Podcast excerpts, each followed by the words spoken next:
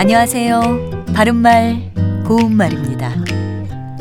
KBS 1텔레비전에서 방송되고 있는 우리말 교육에서 나왔던 문제를 짚어보겠습니다. 오늘은 우리말 달인 도전 1단계 문제로 두 개 중에서 맞는 표현을 맞춰보시기 바랍니다. 먼저, 고무줄을 길게 느리다와 고무줄을 길게 늘리다 중에서 맞는 표현은 어느 것일까요? 이 경우에는 느리다가 맞습니다.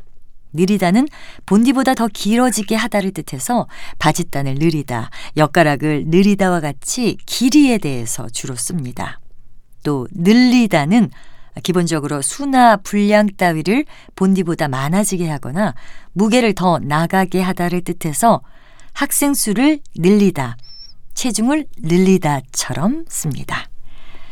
자, 두 번째 문제. 간밤에 자국눈이 내렸다와 간밤에 자취눈이 내렸다. 이 가운데 어느 것이 맞을까요? 이때는 자국눈이 맞습니다. 자국눈은 겨우 발자국이 날 만큼 적게 내린 눈을 의미하고요. 자취눈은 자국눈의 잘못된 표현입니다.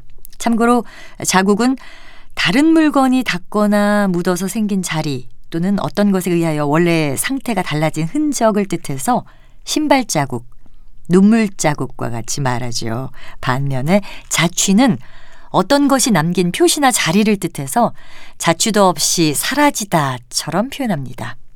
바른말 고운말 아나운서 변희영이었습니다.